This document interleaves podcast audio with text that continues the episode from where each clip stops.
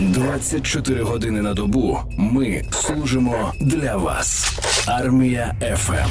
22 листопада сьогодні. Сьогодні річниця помаранчевої революції. Якраз з цього приводу у нас на зв'язку з'являється пан Олександр Алфьоров. Це історик та офіцер збройних сил України. Пане Олександре, доброго ранку.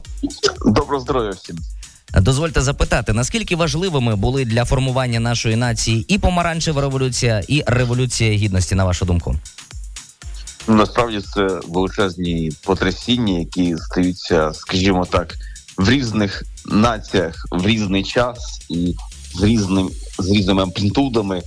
Ну от нам, українцям, повезло те, що наш характер такий, що ми здатні самостійно керувати своїми своєю е, свободою, своєю своїми законами, так і, наприклад, в Російській Федерації таких от неможливо майданів, таких от подій. Тому що для нас це дуже важливо, і це одна з рис нашої державності е, тримати свою долю в своїх руках. Тому майдан помаранчевий, і в цілому, оці от виходи, починаючи революція на граниті, помаранчева революція та революція гідності це величезні, величезні історичні явища, які ну нам демонструють нашу волю, характер та, зрештою, інкорпорацію суспільства в політичні явища. А чи брали ви особисто участь у цих революціях? Чи інкорпорувалися ви? Так, е, у 2004 році я був керівником служби безпеки такої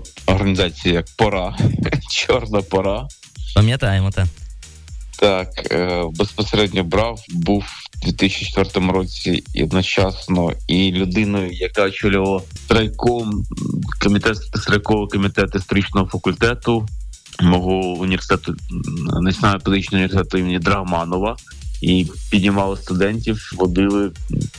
Пам'ятаю, що а в перший день помаранчої революції, ну скажімо так, це Богомольський університет. Ми ще піднімали з хлопцями і дівчатами.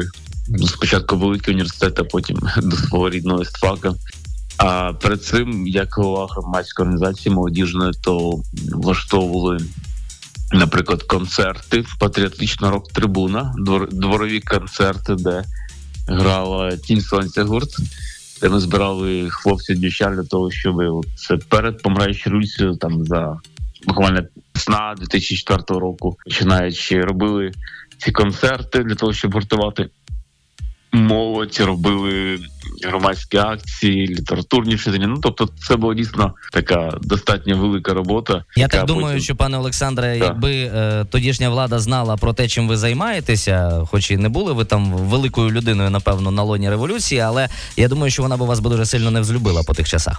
І ось питання: чому після так. численних акцій Україна без кучми вистрілила саме помаранчева революція? Бо ж нібито і кучма мусив нарешті піти з поста президента, і якось могло би щось змінитися правда, ви знаєте, дійсно, що я був, е, хоча і школьцем ще, наприклад, там в 99-му році, 2000 роках, але я брав участь в цих теж акціях. Ну, такий характер, очевидно, був у мене, коли пам'ятника Шевченка почалися під адміністрацією, потім тисячний рік бійки на день народження Шевченка, і потім це подія Україна без кочми, то зауважу, що дійсно е, от не вистачало цього зриву народного, тому що події 2000 року, 2001 величезні акції, величезні мітинги, але не вистачало сам помаранчої революції такого зриву, який відбувався. Тут ми повторюємо ситуацію з 2014 роком, 2013 роком, коли перед революцією гідності було український майдан, податковий майдан, якийсь ще майдан був, але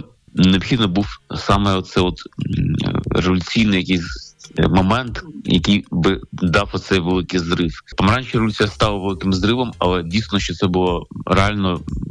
Зрив, який до якого громадськість йшла, і це зрив, до якого була зручена вся громадськість українська, а не тільки якісь політичні групи.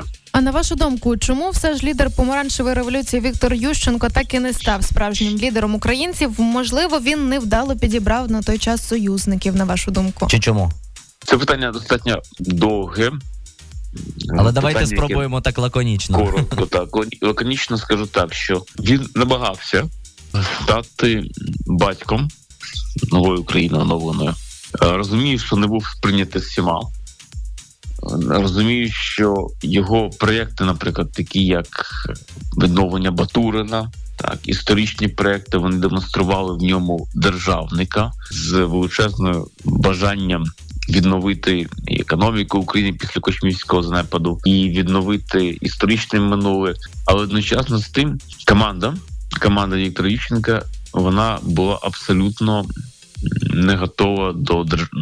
такого поняття як е, державництво, і це мене спонукає говорити про те, що ну, Ющенко опинився разом з цією командою при владі.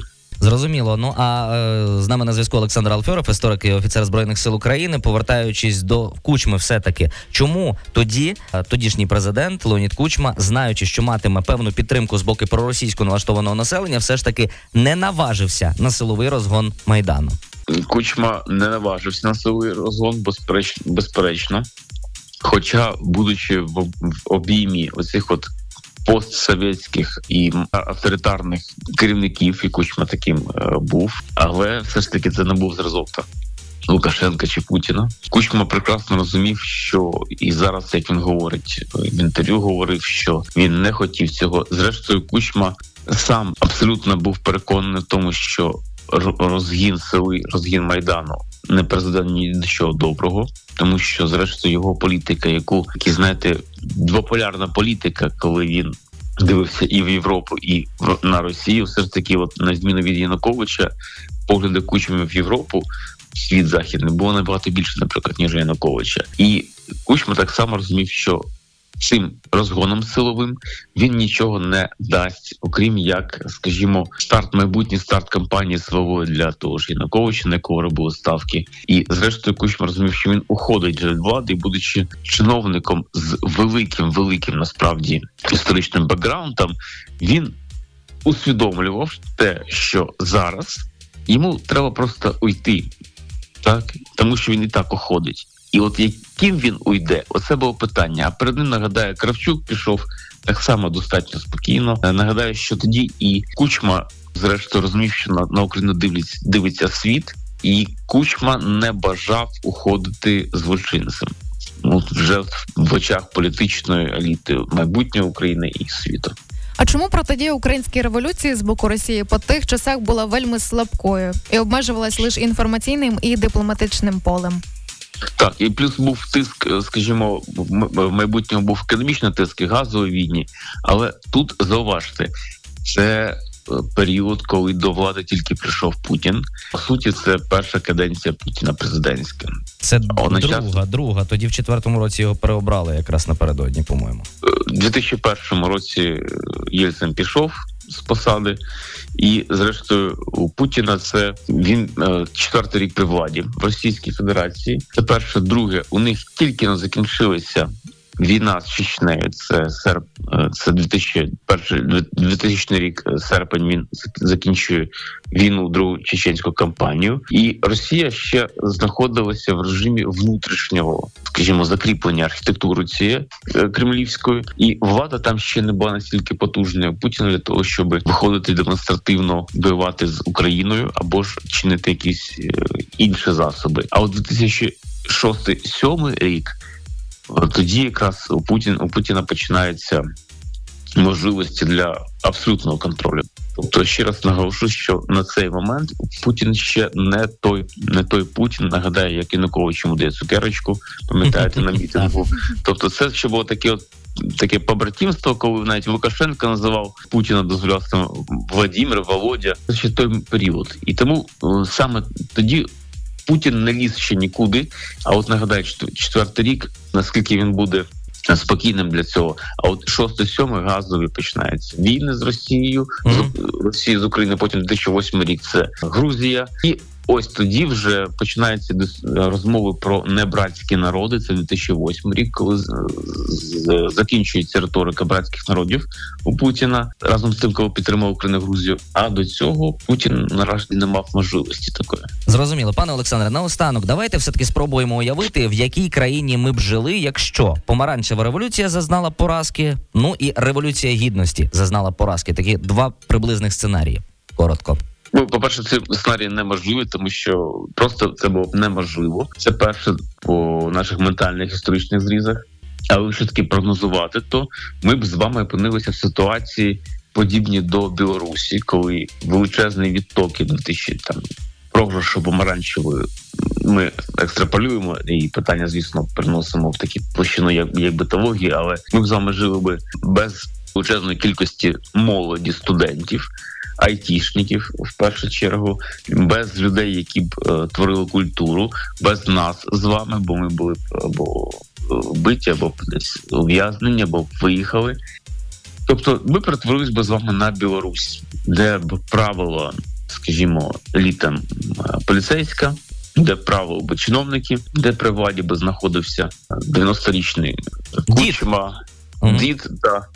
Тобто це була Білорусія номер два, але ментально нам це не, не важливо. Тому хочу сказати всім нашим слухачам е, радіо Армія ФМ, що це не наш характер, це не наша ментальність. Ми б ніколи не були б колонією на кшталт сьогоднішньої Білорусі. Дякуємо, пане Олександре, за те, що сьогодні Дякую. роз'яснили нам історичні події. Важливі сьогодні річниця помаранчевої революції. З нами на зв'язку був пан Олександр Алфьоров. Це історик і офіцер збройних сил України, який говорив сьогодні про те, що помаранчева революція після численних акцій Україна без кучми пов'язаних із цим протестів була вже на часі. Потрібен був прорив.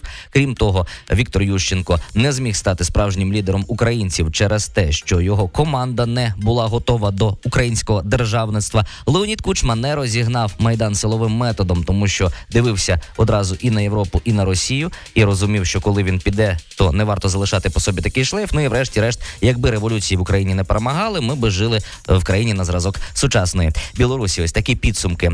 24 години на добу ми служимо для вас. Армія ФМ.